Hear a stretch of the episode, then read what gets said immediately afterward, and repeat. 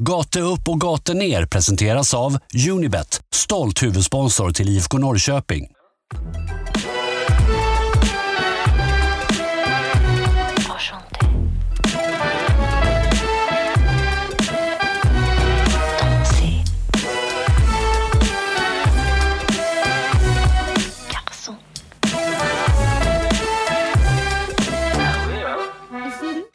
God afton mina damer och herrar. Gate upp, gate ner podcast är tillbaka med mig bakom spakarna Vincent Messenger som vanligt och med mig Pontus Hammarkvist.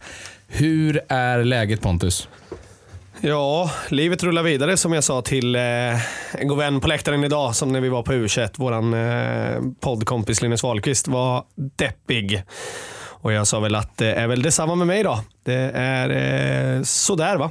Men eh, vi ska göra ett avsnitt och jag ser fram emot eh, den andra delen vi ska prata om i det här avsnittet. Så jag tycker att det ska bli ett intressant avsnitt och skönt att det var plåstret och få någon slags terapi med dig. Även om det är jobbigare att ha den här terapin med just dig idag så får jag helt enkelt bara ta det som det är helt enkelt. Jag har ju varit kaxig här en vecka och nu får jag äta upp min egna skit, men det förtjänar jag.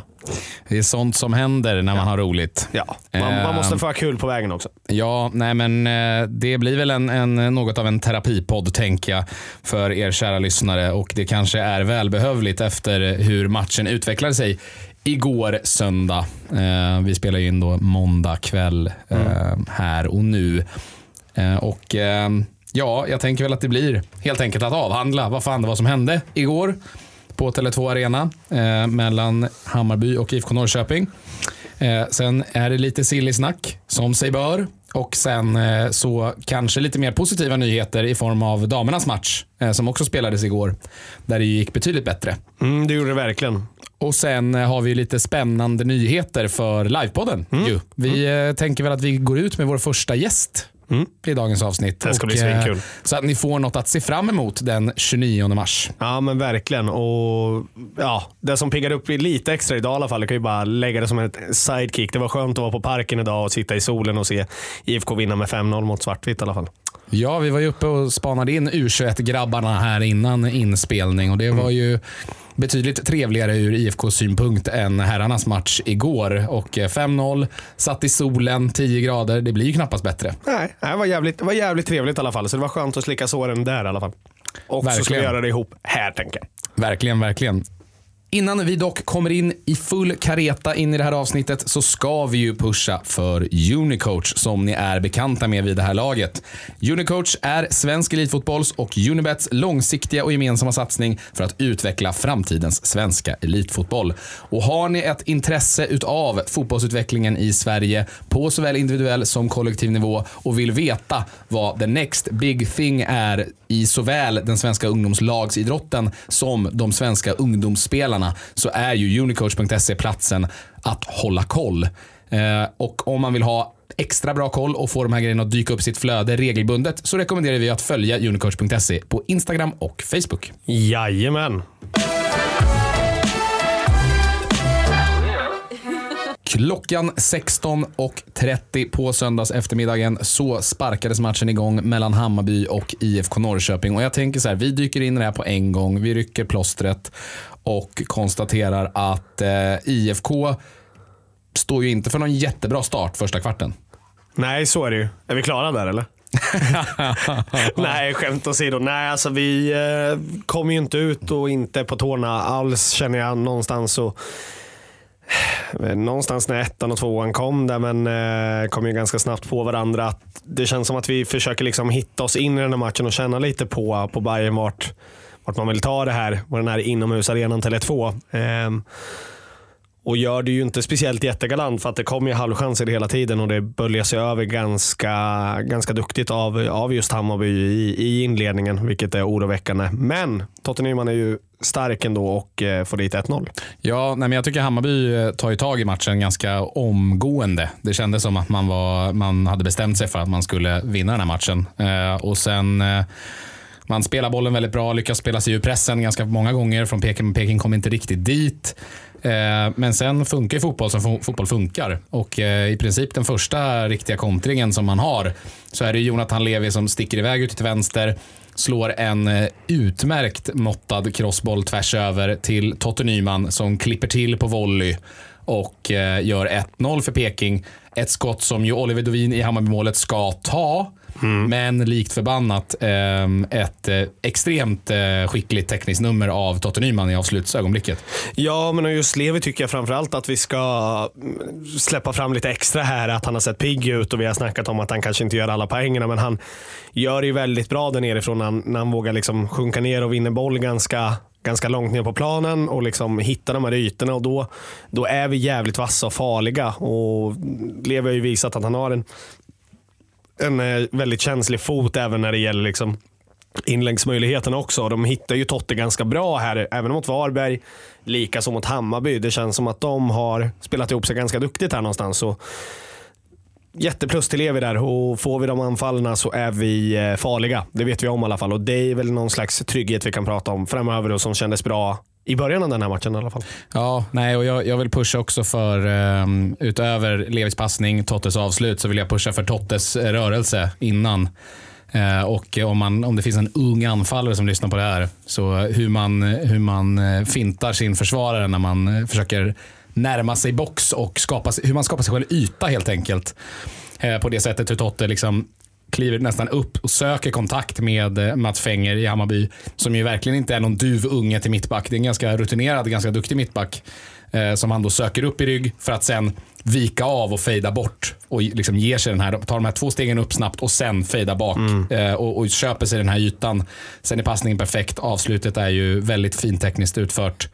Eh, oavsett, men eh, det, var, det var det som gjorde målet för mig. Det är Tottes eh, löp. Jag tycker att det är topp, topp, toppklass. Och det är, den, det är den typen av rörelse som gör att man ser på Totte Nyman, om man bortser från målen han gör, mm. alltså nu, så ser man på honom att fan vad han är i zonen. Det är liksom, det mesta går rätt. Mm. Ja, verkligen. Och sen, och sen även i spelet tycker jag som följer um, um, så tycker jag att Totte är övergripande matchens bästa spelare. Det håller jag med om. Absolut. Nej, jag, jag tänker inte liksom pusha för att Totti gör en bra match. Jag älskar ju bara de här öppningarna på, på mittplan när man ser till att vinna bollen. Eh, ändå med någon slags anfallare eller när man är så pass kreativ och tar sig ner på mer eller mindre mittfältet och hittar de här bollarna. Jag tycker att Levi ser otroligt pigg ut och han står för en hel del poäng också. Så att jag tycker att det är viktigt att nå fram med honom. Eh, just med Totte Nyman som du är inne på är också superimponerande. Totte Nyman när, som jag sa till dig innan, som bäst och om man får vara där över en hel säsong, då är Totte Nyman den bästa nian i Allsvenskan. Så är det bara. Ja, jag håller med. Jag Men håller med. det gäller är att han Marcus ska ha emot. Jo, ja, absolut. Men eh, sett nu över det så tycker jag att om han får hålla den liksom, högsta nivån. Hans högsta nivå är den bästa nian. Då, då har jag faktiskt mycket hellre Totte Nyman än vad jag har Marcus Berg just nu. Om man får nå den nivån över hela året. Helt ärligt. Nej, jag känner... Och det, säger jag, det, det är väl klart att det är lätt sagt för mig, men nej, jag står för det. Nej, men jag, känner, jag känner samma sak just nu. Absolut, det är ingen snack om saken. Eh, och han dyker upp tre minuter senare och gör ett mål till. Där ju eh, Pekings höga press lönar sig. Jeppe Andersen slår bort en boll som ju Linus Wahlqvist, ja, jag vet inte hur mycket av det som var med meningen och hur mycket av det som var med reflex. Men bollen går från limpan in till Totte som helt plötsligt har ett ja, grymt skottläge från typ straffpunkten. Eh, Även här lite flyt i och med att det blir en styrning på Rickard Magyar och en Dovin som inte hinner förflytta sig över och sen är det 2-0. Två väldigt sådär taffliga mål för Hammarby att släppa in. Men lik förbannat en drömstart för IFK efter första 20. Mm, absolut. Nej, jag var ju på plats igår så att jag har ju inte... Jag har ju hört att det har varit mycket mycket på Twitter eh, surr om eh, eh just simor kommentatorerna eh, Jag har ju bara hört det vid målet utan att eh, Hanna Marklund är väldigt, väldigt mycket för Bayern i den här matchen. Jag vet inte, du såg den hemifrån, du kanske kan svara bättre på det. Men många supportrar har varit förbannade över hur mycket man just eh, benämner där. Det jag tycker var intressant, och hon sa i alla fall vid målet, är ju att Dovin går ju ner ganska tidigt, vilket är jävligt dumt av honom. Och Det är där jag känner att han har ju de här tabbarna i sig, att han inte riktigt är rätt placerad alla gånger och att han går efter boll alldeles för tidigt. Så han sitter ju redan ner när den styrs. Ja, jag tror att, jag tror Och att det, det håller jag ändå med henne. Det var det jag tyckte var intressant. Utöver det så kan jag inte svara på hur hennes matchkommentatorer Nej, jag, var. jag, men, jag tror att det är ganska naturligt som målvakt, framförallt som ung målvakt, när du har gjort ett misstag, eh, alltså bara några minuter tidigare, att du är nog kanske lite mer benägen att chansa på ett sånt bra läge som Totte Nyman får. Att Mm. du, kanske, du kanske försöker gå en halv sekund tidigt för att du vill verkligen göra den här räddningen. Du vill inte släppa två. Och så, och så får man liksom eh, får man ett mål i, i röven istället när man försöker. Så det, det var ju oturligt för Dovin, men eh, Bra passning av eh, Wahlqvist tycker jag. Ja, Ja, jag, jag, jag har kollat på den i efterhand och jag tycker ändå det känns som att eh, de känner varandra så pass bra Totte och han har ganska bra koll på, för ni spelar eh, runt där ganska mycket Hammarby under den här tiden. Eh, och Det känns som att man vet vart man har varandra de två där så att den, den passningen ser jag som att den är menad dit i alla fall. Sen får väl Limpan Wahlqvist svara på det bättre själva. Borde frågat honom idag egentligen. Mm, det var inte läge för det. Du. Nej, kanske inte. Eh, nej, men och sen eh, så fortlöper ju matchen och eh, det eh, är väl ingen riktig... Alltså, det blir ju 2-0. Hammarby blir ju ganska chockade. Eh, men det blir ju någonstans ett Norrköping som kanske inte riktigt fortsätter liksom med den här det, det är inte så att man håller uppe energin, utan jag, jag tycker mig märka av att energinivån sjunker lite. Men det blir också lite naturligt att Hammarby då är på äggad av sina supportrar. Man behöver ett mål. Man inser att man behöver ett mål innan paus. Men att det blir ju väldigt mycket Hammarby efter de här två målen. Ja, ja men absolut. Och det är väl ganska förståeligt och på hemmaplan med ett massivt tryck. Det var många av, dem, av oss som pratade om det på läktaren också. Hur otroliga fansen var i Hammarby just den här matchen eh, och verkligen stöttade sitt lag även när man låg under med 2-0 och det var grinigt från läktarplats. Det var mycket liksom tjafs och skrik och hetsigt från Bayerns sida. Men eh, man lyckas ju få till det där målet som är så otroligt viktigt och det var verkligen det jag stod och bad till de närmaste gudarna som fanns att håll det här nu halvtid åtminstone. För det är så jävla större lera. Alltså 2-1, då är det verkligen match på riktigt igen. Liksom. 2-0, då känner man att man ändå kan... Liksom, för det började bli frustrerat i Hammarby. Jag reagerar på just Selmani i en situation strax innan 2-1 kommer. att Han står och slår sig väldigt mycket för huvudet och verkligen skriker ut sin frustration. Att så här, fan, ingenting går vägen. Hade det hänt i 10 minuter till, 20 minuter till, att det liksom är halvlägen som inte blir någonting, då tror jag nog att man hade kunnat liksom fått bort det där. Så det är så jävla viktigt att inte släppa in i de här i de här tiderna av matchen. Det var väl egentligen det jag ville komma in på. Nej, men Hammarby blir ju laget som tar mer in- initiativ, men jag tycker inte Hammarby ser särskilt bra ut. Jag tycker att Nej. man märker på Hammarby att de är lite shell-shocked. Att de, har lite, de har fått, fick lite PTSD från de där två ordentliga smällarna. Liksom, och, och att man trevar lite. Man, man har kommandot över matchen, men man, man hittar Jo, inte, och man, hittar man, inte så lå- mycket IFK låter ju också göra Ja. det som vi, som vi pratade om. Liksom. Nej, men, man, men man hittar ändå inte så mycket chanser och IFK är ganska nöjda med att ge bort initiativet. Eh, men sen så kommer ju eh, tre minuter innan paus så kommer det en boll i djupet från Jas. Eh, fint löp av Selmani som frontar eh, Limpan Wahlqvist. Och eh, Limpan Wahlqvist misslyckas med att blockera eh, in, inspelet längs marken. Och eh, Theo Rask står och tittar boll. Eh, och eh, Ishak trackar inte sin löpare från mittfält och eh, rätt vad det är så är eh, Besara eh, där som målskytt. Ja, stämmer. Eh, det jag tycker är lite lustigt är, för jag säger att Theo Rask tittar boll, men Alltså för att han blir stillastående på sånt där sätt att han rör sig inte. Nej, står, han är ju han, står, fastfrusen. han, står, han är fastfrusen, han står helt still. Och det för mig blir att ja, han står och tittar boll. Men om han står och tittar boll så borde han ju för fan kunna komma dit och få boll. Alltså Då hindra det från borde att gå han ju rakt vara igenom. på bollen. Ja. Ja, Mm. Så det gör han ju inte heller. Det känns som att han bara fryser. Jag vet inte vad... Men uppenbarligen så har han ju ingen, han, han har ingen rädsla överhuvudtaget för att någon ska dyka upp i den där ytan. Eh, där Besara dyker upp, alltså i bakdelen av straffområdet. Besara gör det jättebra i den situationen också. Han kom ju lite i skymundan och Rask som är ung och inte har riktigt 100% koll. Eh, Jag antar vi kommer ju komma in på lite mer Rask så att jag har en, har en liten till spaning på det här. Men vi fortsätter väl vidare eller? Ja, nej men så går man in i halvtid. Peking alltjämt i en 2-1 ledning. Surt mål att släppa in och ett så kallat psykologiskt viktigt mål för Hammarby att Ja, det var till fördel Hammarby där Ja, nästan. men att få med sig publiken också in i halvtid. Att man känner att man kan gå ut i andra och, och blåsa på. Och det får man ju sannoliken säga att eh, Hammarby gör. De kom ju ut i andra halvlek som ett eh, på nytt fött lag. Ja, ja, verkligen. Absolut. Mm. Och eh, det är ju först Viljot Svedberg som är, är, kommer loss och eh, sätter bollen i ribban. Och sen bara någon minuten efter så eh, är det ju Theo Rask som kliver upp och pressar högt. Eh, blir bortvänd av Selmani. Som eh, sen, eller blir bortvänd av, jo, Selmani va? Ja. Som spelar till Besara som driver upp bollen eh, och släpper ut den till Darjan Bojanic och sen är det ju återigen då lite otur eh, när eh, avslutet kommer från Bojanic att det blir en styrning så att bollen liksom loopar över eh, Jansson och där är ju kvitteringen ett faktum och då kändes det som att det är Hammarby som kommer vinna den här matchen. Ja, ja, absolut. 100 procent. Inte så mycket att tillägga där. Nej, nej men och sen eh, så fortsätter ju matchen. Eh, Hammarby alltjämt trycker på, eh, har hög energi. Peking blir lite sådär. Eh, det är Pekings tur att bli lite källchock nästan. Ja, det blir ju naturligt och Man det blir är lite ganska chockad av situationens Ja. allvar. Mm. Och, sen är det ju Theo Rask igen som driver upp bollen och tappar den helt enkelt till Darjan Bojanic. Som, spelar, som spelar sig in i straffområdet och blir ju påsprungen av Jean Carlos de Brito. Eh, Som vi har pratat om De Brito förut också. Ja, eh, spelar mycket på aggressivitet. Jag sa ju det när han blev klar för Peking. Eh, spelar också. Mm. mycket på aggressivitet, mycket på intensitet, hög energi. Kanske inte alltid den smartaste när det, när det kommer till att försvara på sina hälar och försvara lågt. Eh, och Jag tycker den första situationen är korkat. Jag tycker att han springer över Bojanic. Jag tycker att man kan ge den eller man kan släppa den. Eh, men Det ska inte vara en straff om du frågar mig. det, är dumt, det är dumt att ge domaren möjligheten att blåsa. Ja, det, är helt on, det är helt onödigt. Ehm, Jo, för har man gjort det i första läget och man känner så här, okej jag kommer undan här, 50-50. Enligt mig ska absolut inte vara en straff. Så att jag tycker faktiskt att Kristoffer Karlsson gör rätt att han friar där. Sen i nästa situation, då går han ju in mot eh, Selmani. Och Selmani ber ju om den. Selmani hoppar ju in i honom mer eller mindre när han sträcker ut sitt ben och hoppar åt höger direkt.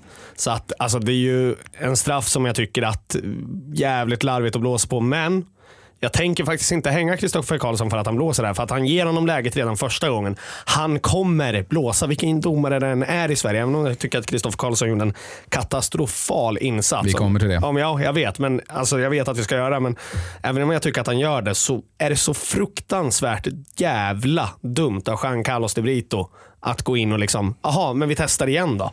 Han blåste inte första gången så då gör han nog inte det andra gången. Det gör han ta med fan igen. Nej, Selmani plockar upp bollen, eh, medveten om att eh, De Brito är De Brito och eh, De Brito väljer att göra sitt andra korkade försvarsingripande på fyra sekunder och då är det så att har du två situationer där man, där man ställer sig frågan att det där skulle kunna vara en straff. Om två sådana situationer dyker upp på fyra sekunder, då kommer en av dem ges. Det är, så är ju bara faktum. Eh, och jag håller med dig om att man kan diskutera eh, huruvida det ska vara straff eller inte. Eh, jag, men jag tycker någonstans inte att fokuset ska ligga där. Jag tycker Nej. fokuset ska ligga på korkat försvarsspel från eh, Jean Carlos de Brito. Eh, Astrid Selmani går upp sen och eh, Jorginho hoppar fram och rullar in 3-2 för Hammarby. Och ehm, ja, där är ju matchen körd. Mm, det är den. ja, absolut. Jag, jag gick ut till de här 20 minuter eller någonting där i, satt ute i eh, baren och kollade på tvn och scrollade på min telefon här. Ja, men det, känd, det kändes liksom aldrig riktigt som eh, att man... Jag vet inte, det kändes, det kändes aldrig riktigt som att man skulle komma tillbaka in i matchen. Nej, alltså även om jag tycker att vi har lite lägen som vi faktiskt har möjlighet och det är ju det är någonstans där man har det lilla hoppet som lever i mig. Även om det knappt är något hopp kvar när 3-2 kommer och även under den här matchens gång så vet man, typ Totte Nyman som får den här nicken till exempel, att sådana där bollar kan kan faktiskt ändå sitta. Ehm, och där har vi ändå fördelen med just Norrköping när vi är får vara anfallsstarka och Bayern låter oss vara. Nu står de ganska bra placerade men jag tycker ändå vi kommer till lite halvchanser som hade kunnat blivit farliga. Men utöver det så ja, nej, kändes det ganska uppgivet och klart. Ja, nej, och jag, jag tycker väl att ehm, det som man får ta med sig från den där perioden efter, även om det inte gav så mycket utdelning just, så tycker jag väl att Eman Markovic inhopp ger någon form av eh, Såg intressant ut. ger någon form av framtidshopp för Peking. För jag tycker att han såg absolut lite så trubbig ut eh, i, i liksom vissa situationer. Man Men, kommer in i ett nytt lag i en stressad situation i en kvartsfinal men jag tycker att man ser spår av de kvaliteterna som li- ligger där och varför man har värvat honom. För att han öppnade ändå upp och bröt mönster och eh, liksom hjälpte Peking att försöka i alla fall hitta in bollar i box och skapa en, bara en sån möjlighet så att man kan komma tillbaka in i matchen. Det är trots allt cupfotboll det handlar om. ja. Eh, så det får man väl ge Markovic. Eh, annars så är det väl så att eh, jag tycker att de... Alltså, jag tycker att det finns tre spelare som jag tycker var väldigt svaga i matchen från Pekings håll. Och alla tre blir ju utbytta. Eh, och två av dem blir utbytta först. Då. Eh, och Det är ju Theo Rask som får gå av för Mike Sema och det är ju Jean Carlos de Brito som får gå av för eh, Markovic. Sen, ja, tio minuter senare så går ju Daniel Eid av och jag tycker väl inte direkt att han eh, följde upp sin dåliga insats mot Varberg med en särskilt mycket bättre i den här matchen. Nej, nej det gjorde han absolut inte. Eh, han, alltså, gör liksom ingen katastrofmatch, men han är ju ganska osynlig. Han är ju den som ska synas väldigt mycket på planen i de här lägena. Så att, eh, nej, jag tycker väl att han var en eh, svag kort. Eh, den svagaste kortet i den här matchen är Theo Rask. Och jag, någonstans när vi går in på alla tre situationerna, även Carlos de Brito är kanske den största syndabocken som ändå gör ner spelarna i det här läget. Så, uh, men 2-0 situation om matchen hade sett likadant ut och inte en Theo Rask på plan vet vi inte hur det hade slutat, men jag tror inte att det hade sett ut så här. Nej, nej. Jag är ledsen, men Tio blir eh, för mig den här gången att han ser till att vi åker ur kuppen på riktigt. Ja, nej, han blir ju syndabock på något vis. Och det, det är ett tydligt testamente på att han är ju inte redo för den, här, för den här nivån. Nej. Och då ställer vi oss frågan återigen, för han har ju inte sett superövertygande ut någon gång egentligen under den här säsongen, eh, än så länge. Och då ställer man sig frågan, han är inte riktigt redo för den här nivån ännu. Kommer han bli redo för den här nivån?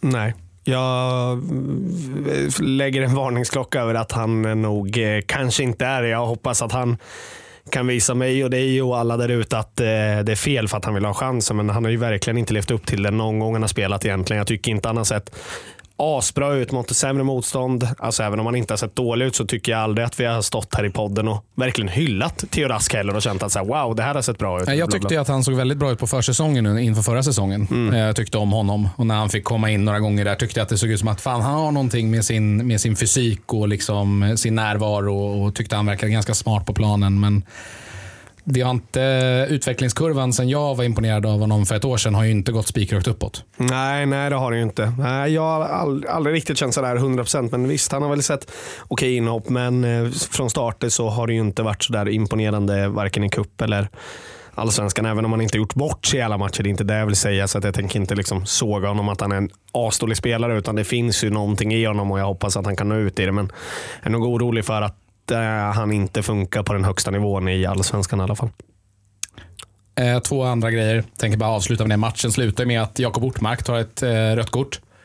Eh, lite sådär faktiskt kittrött. Ja, inte lite. riktigt, men jag tror inte han tar den eh, om han inte är frustrerad. Om du förstår Han dyker in lite på chans och försöker vinna bollen. Han har ju ett läge till 3-2 målet. Han hamnar ju ba på bak, eh, bakfoten där. Han tar ju ett gult kort i det läget till exempel. Ja, han, eh, han hade ju redan ett gult kort, så jag stod ja. och skrek där på läktaren först riv honom, riv honom, riv honom. Alltså när han kommer igenom. Eh, men då inser jag ju och ser direkt när det är Ortmark som springer upp. Nu visar jag dig här med de här händerna rakt upp i luften. Att så här, ja. ja, jag ska inte ta honom, jag ska inte ta honom. Och då inser jag just det, fan han har ju ett gult kort så han vill ju inte ta ett rött kort där strax innan. Nej. Eh, sista punkten på matchen då, innan vi går vidare och eh, stänger, stänger ett smärtsamt kapitel för många av våra lyssnare. Får jag gå på lite rant?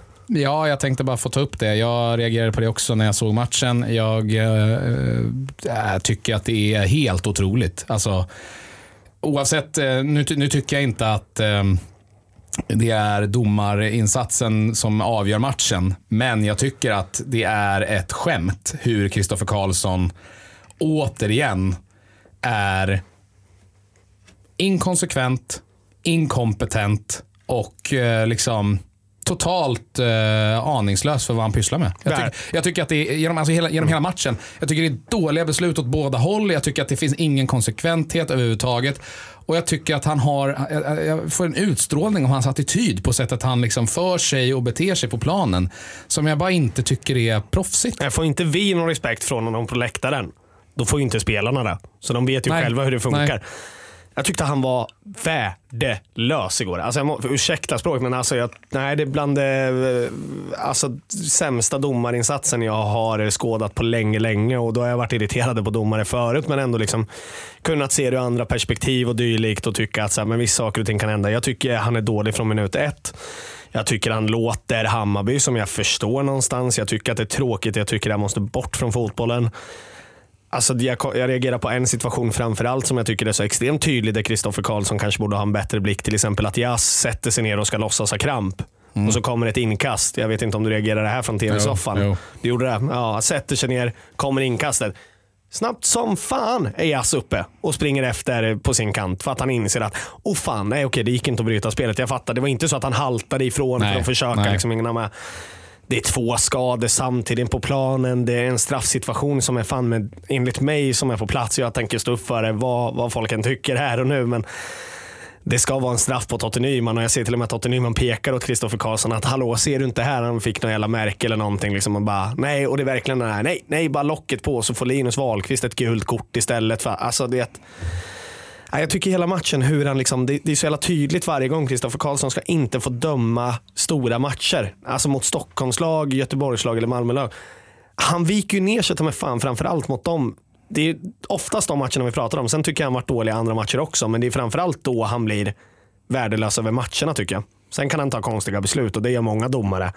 Men nej, det, det här håller inte i svensk fotboll. Alltså det, det, måste, det måste göras någonting åt det. Vi, vi kan inte stå här och prata om domarna att det liksom är så pass liksom, stor grej som det är. Det är inte en situation utan det är nog 20 situationer igår som jag kan nog fan ifrågasätta med vad, vad som faktiskt hände.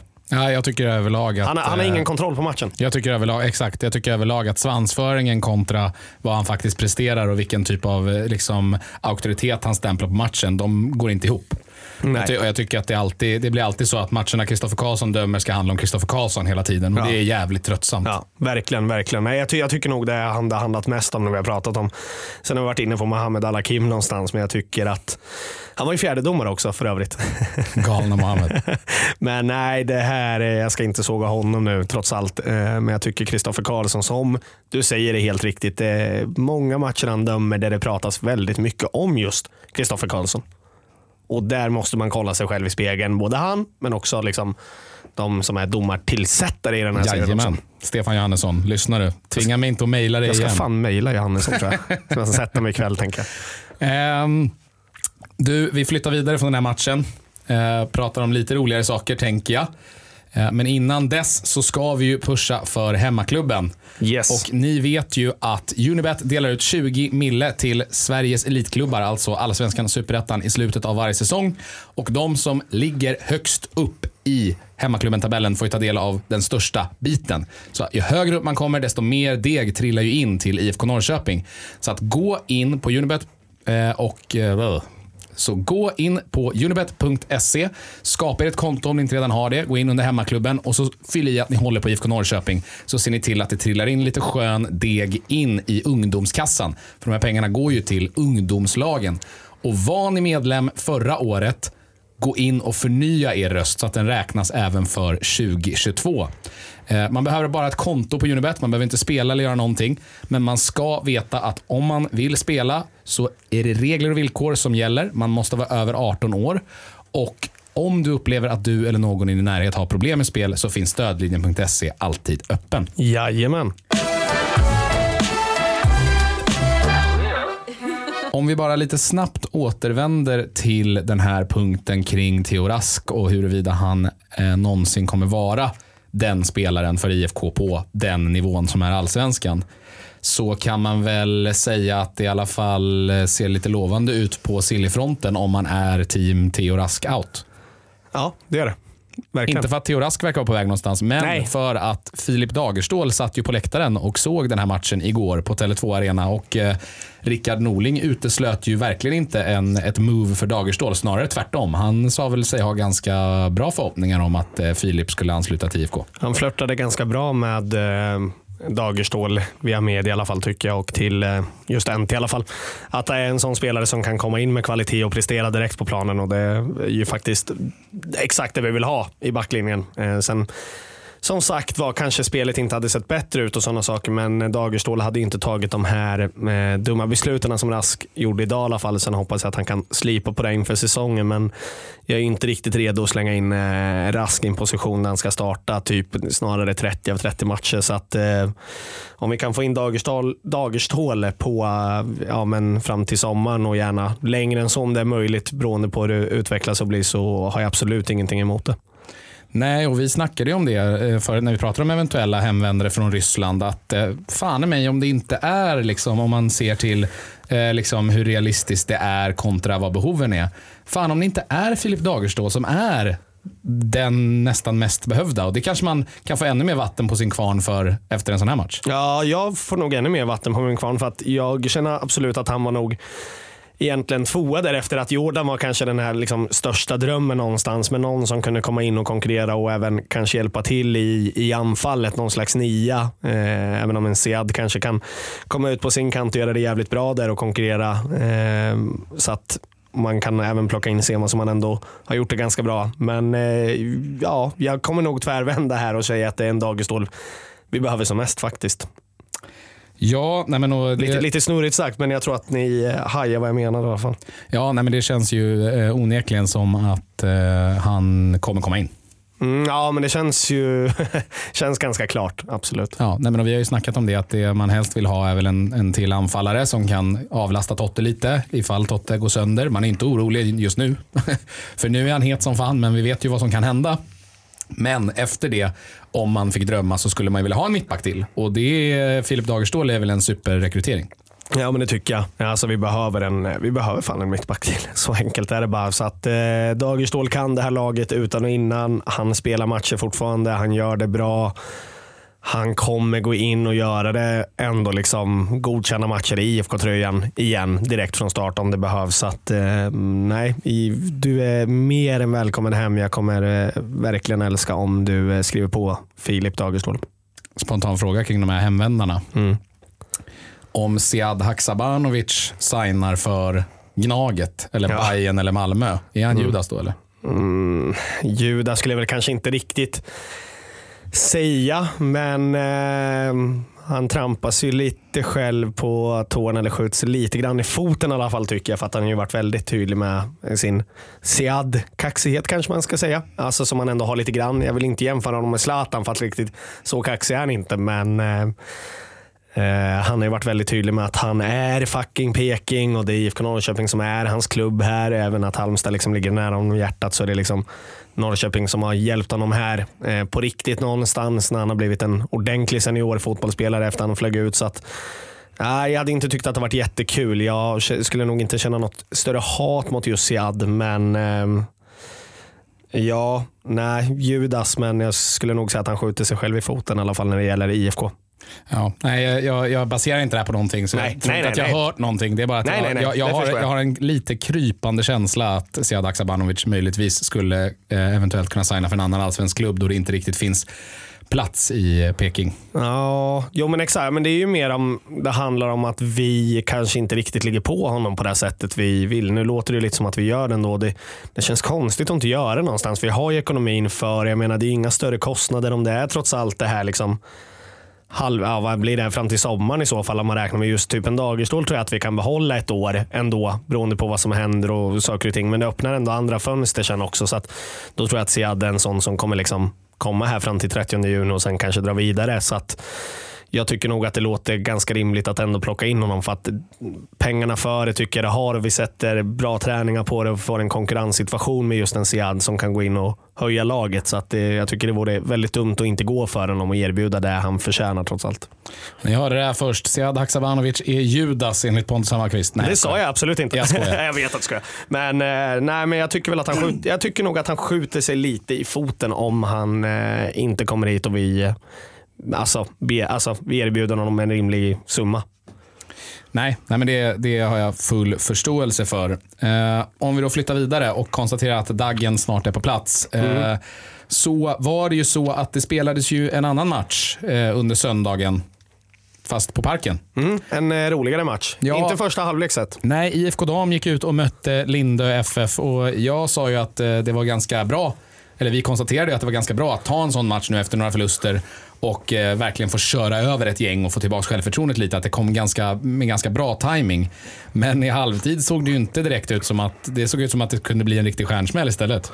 Ja, verkligen. Och det hade ju snarare då vänt på steken. Att det här var verkligen, verkligen. dumt att gå in och känna att vi får pisk mot Lindö eller kryssar eller eventuellt vinner med en 2-1 där. Men eh, Nej, men vi skruvar på det och det verkar ändå vi går in och nu har jag faktiskt inte sett matchen så jag kan inte uttala mig om hur det har sett ut mer än att jag inser att vi har gjort en jävla massa mål framåt och jag har sett målen. Så att det märks väl att vi går in med en attityd i andra halvlek där vi liksom ska tillbaka och då eh, är Linda ett sämre lag. Så att det kan man väl åtminstone ta med sig. Och Man är nog lite besviken efter det som har hänt tidigare och då tänker man att så här, nej, fan Linda ska vi köra över. Men då, då gör man det väl när det gäller. Så att, Ja, men det var ju en sju jävla körning där från 65 minuter när Sabina Ravnell kvitterar. Och sen eh, så är det ju Lovisa Gustafsson som gör fyra ja. Taylor Townsend gör ett och Jenny Egeris gör eh, ett mål. Ja, via eh, Lovisa Gustafsson som sätter ett ribbskott och Ja. eh, Jenny Gris går på returen. Ja, och man vinner alltså med 7-1. Så man ligger alltså under med 1-0 i 64 minuten.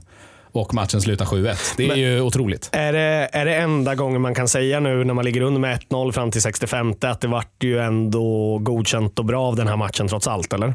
Alltså, ja. Hade det blivit Ja, ja. 3-1 så hade man kanske stått här och varit så här, ja, du Nej, vet. nu har inte jag sett ut. matchen, Nej, men, ja. nej, men det, alltså, när det blir så pass många mål så målar ju det över eh, liksom, Ja, men det måste väl första ändå göra, två, två eh, liksom, bitarna av matchen. De första två tredjedelarna. Och int- intressant ser det ju snarare ut att vara med damerna trots allt, så att säga.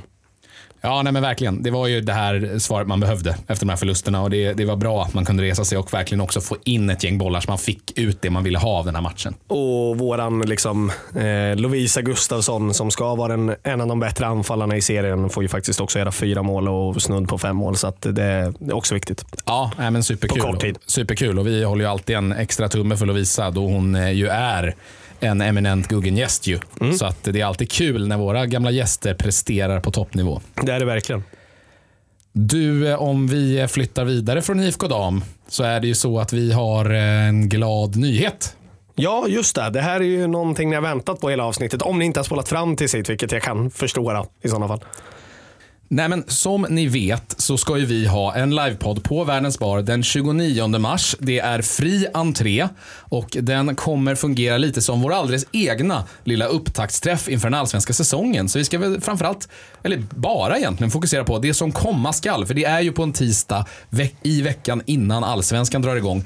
Och även elitettan. Så att det blir ju verkligen så eh, upptakt och uppsnack och gött jävla häng för att någonstans fira att den svenska ligafotbollen äntligen är tillbaka. Och med publik dessutom. Fan så kul. En hel säsong förhoppningsvis med publik här också. Verkligen. Och eh, då är det så att vi ska ju ha eh, lite gäster. Och vi har ju eh, fått vår första gäst spikad. Ja, ja, får jag slänga ur med vem det är eller? Ja, jag är ju alltså, så jag- otroligt taggad på det här alltså. Får jag bara säga det att det är ju en, en riktig drömgäst. Eh, och eh, att få äran eh, att återigen få vistas i den här mannens närvaro, det är ju en ynnest. Ja, men verkligen. Det är verkligen en ynnest. Det har varit en ynnest att få intervjua honom. Det har varit, kommer verkligen den stora ynnesten att få honom live på plats och få det stora förtroendet av eh, IFK Norrköpings lagkapten. Stadens son. Kristoffer Totte Nyman ska komma till livepodden. Fri entré, världens bar, bra burgare, bra bärs för er som är över 18 år. Det blir fan inte bättre. Kom Nej. och lyssna på oss, men framför allt få liksom skåda Totte live på Världens bar och surra om säsongen. Det, det blir inte bättre än så. Nej, och det känns ju fantastiskt härligt för oss också utifrån att man ibland kan eh, kanske betvivla sitt eget attraktionsvärde, både utifrån, en, både utifrån ett eh, rent okulärt perspektiv men också utifrån ett eh, content-perspektiv.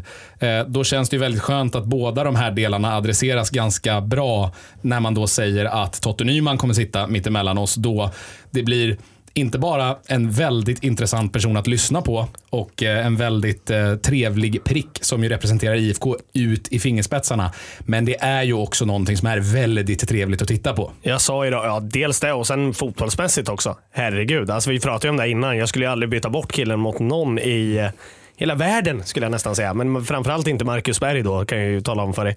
Alltså han är ju otroligt duktig. Han har ju fan gjort också fem mål nu på tre matcher. Fem mål på tre matcher.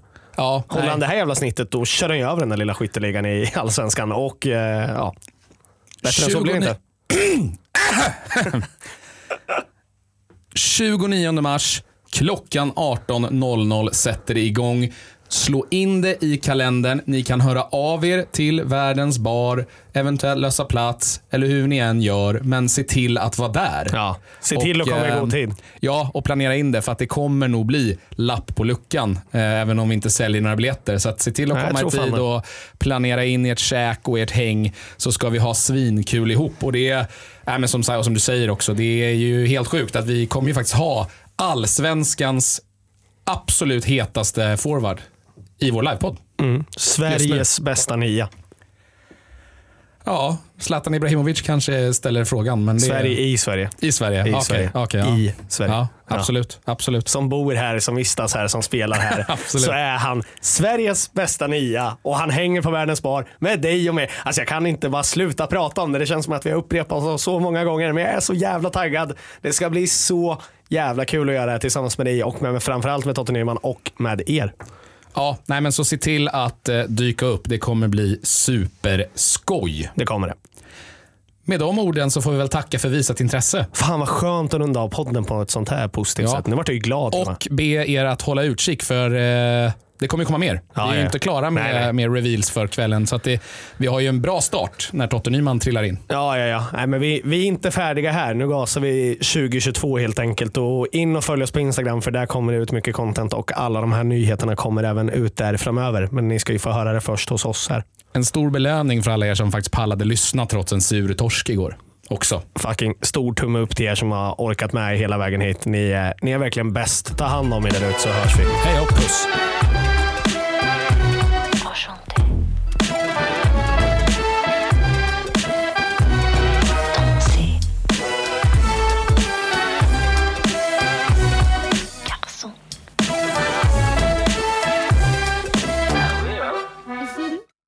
Den här podcasten presenterades av Unibet,